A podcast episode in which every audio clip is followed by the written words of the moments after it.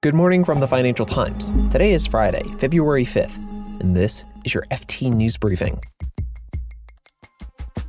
The global auto industry is hurting from a shortage of computer chips, and so German car makers are trying to come up with a workaround. Meanwhile, company directors in the UK could face personal liability for their company's accounting. And nursing homes in Japan use lots of robots. The FT's Leo Lewis explains how they're actually bringing economic benefits to the aging society. I'm Marc Filippino, and here's the news you need to start your day.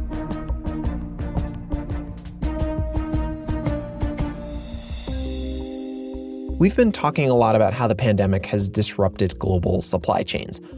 Car makers are really feeling that pain. Across the auto industry, production's been cut and workers have been furloughed. Now, German carmakers are considering an overhaul of their supply chain. The FT's motor industry correspondent Peter Campbell has more on this. Hi, Peter. Hi. Peter, you've been reporting on the chip shortage and how it's affecting carmakers. How bad is the chip shortage? Well, the chip shortage is pretty bad, actually, and it seems to affect carmakers all over the world. So early on in January, some of the carmakers said they were having problems getting semiconductors to go into their vehicles. It was actually causing some of them to slow down or even have to stop production. So we've seen Nissan and Honda have to stop production in some countries, including Honda's plant in the UK.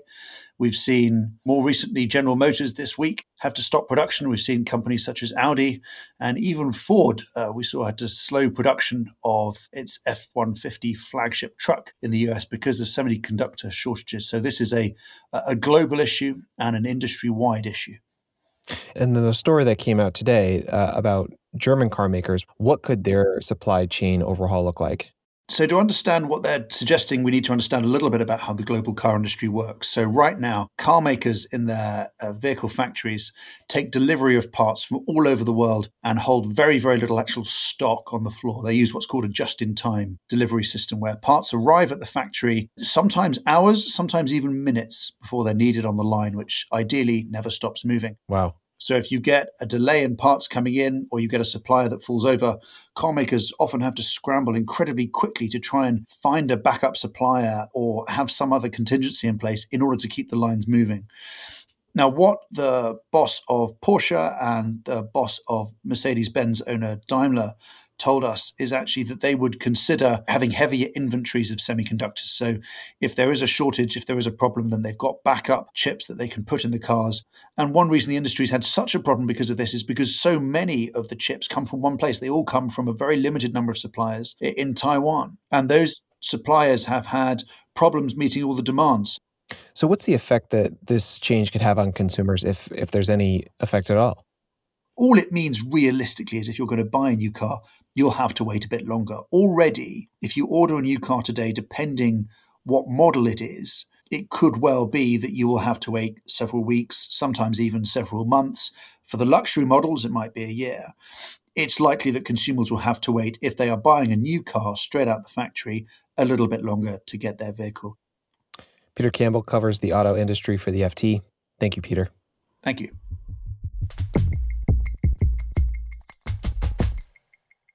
Company executives in the UK could face tough new liability rules. Long awaited corporate governance reforms are expected out soon. They're a response to a series of accounting scandals. Now, if they go into effect, directors will be held personally liable for the accuracy of their company's financial statements. There also might be new rules for reporting environmental and social obligations. The reforms could raise costs for businesses, and that's a concern since so many have been hit hard by the pandemic. It could also make it harder for UK officials who are trying to attract companies, especially tech companies, to list on UK exchanges.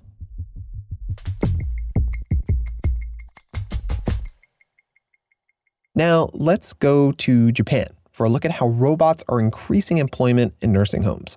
Robot technology often sparks fears about lost jobs and lower wages. But in Japan, where the FT's Asia business editor Leo Lewis is based, there's a love for robots that affection has really grown as those robots have actually lived up to some of the promise that sort of 20 30 years ago and uh, you know partly that's ai and partly better software and so on and japan has, has sort of seen that this is a big opportunity particularly because of its demographic situation as an aging society Leo's been reporting on a new study of robots in nursing homes and the impact they have on jobs. I asked Leo about how robots are used in Japanese nursing homes. So, over the years, there've been a development of a lot of robots, both for actively moving people around. When you say actively moving them around, you mean like picking them up or, or just like transferring them from room to room? Yeah, that's right. No, sort of helping to, to lift people up. Jobs in the past have been done, uh, you know, by humans. Now they're assisting the humans with that. Also, you've got uh, monitoring of people's health. So jobs that would previously be done by human beings going around and checking on the health of people as they slept or as they rested, that's now performed by either sort of permanently stationed sensors or by moving sensors that can be transferred around. So, Leo, you said that these jobs had been done by humans. Um, do we know what the impact of these robots have had on the number of staff and their pay levels? Well, the, the research that we referred to in, in the article that we wrote was fascinating because it surveyed more than 800 Japanese care homes. It was the first study that had really looked into what they're calling service robots, so robots that aren't part of a sort of factory, and automated manufacturing line.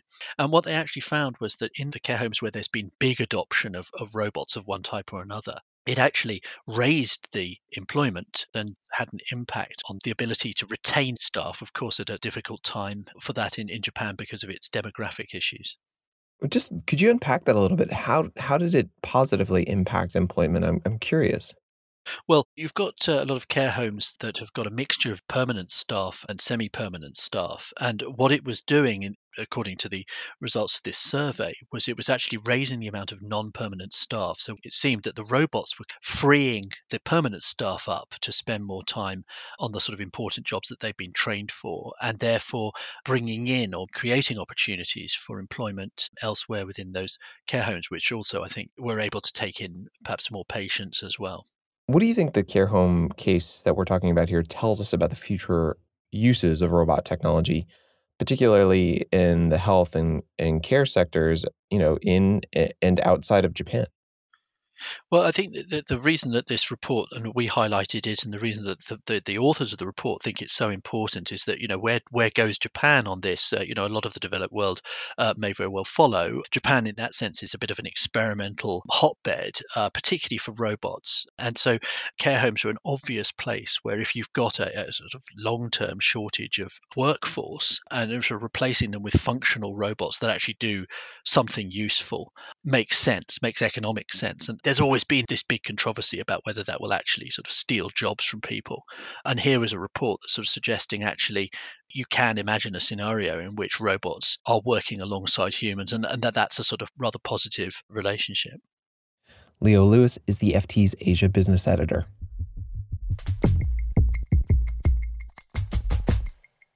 And before we go, the NBA is opening the door to institutional investors, and the FT reports that a buyout group based in Luxembourg is in talks to buy a stake in the San Antonio Spurs basketball team. CVC Capital Partners is looking to buy 15% of the club at a valuation of $1.3 billion. The Spurs are owned by the Holt family, which founded the Caterpillar Corporation. A deal wouldn't be too unusual. There's been a rush of private equity into all kinds of sports teams the pandemic has left clubs around the world seeking new cash injections. But a deal to buy a stake in the Spurs is not yet a slam dunk. Private capital groups still need league approval for minority stake bids. You can read more on all of these stories at FT.com. This has been your daily FT news briefing. Make sure you check back next week for the latest business news. The FT News Briefing is produced by Fiona Symon and me, Marc Filippino. Our editor is Jess Smith. We had help from Gavin Kallmann, Michael Bruning, and Amy Keene. Our theme song is by Metaphor Music.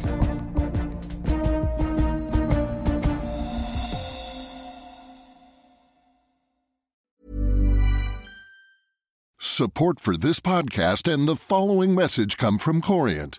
Corient provides wealth management services centered around you. As one of the largest integrated fee only registered investment advisors in the U.S., Corient has experienced teams who can craft custom solutions designed to help you reach your financial goals, no matter how complex. Real wealth requires real solutions. Connect with a wealth advisor today at Corient.com. That's Corient.com. Hi, this is Matt and Sean from Two Black Guys with Good Credit. From a local business to a global corporation. Partnering with Bank of America gives your operation access to exclusive digital tools, award winning insights, and business solutions so powerful you'll make every move matter. Visit bankofamerica.com slash banking for business to learn more. What would you like the power to do? Bank of America, NA, copyright 2024.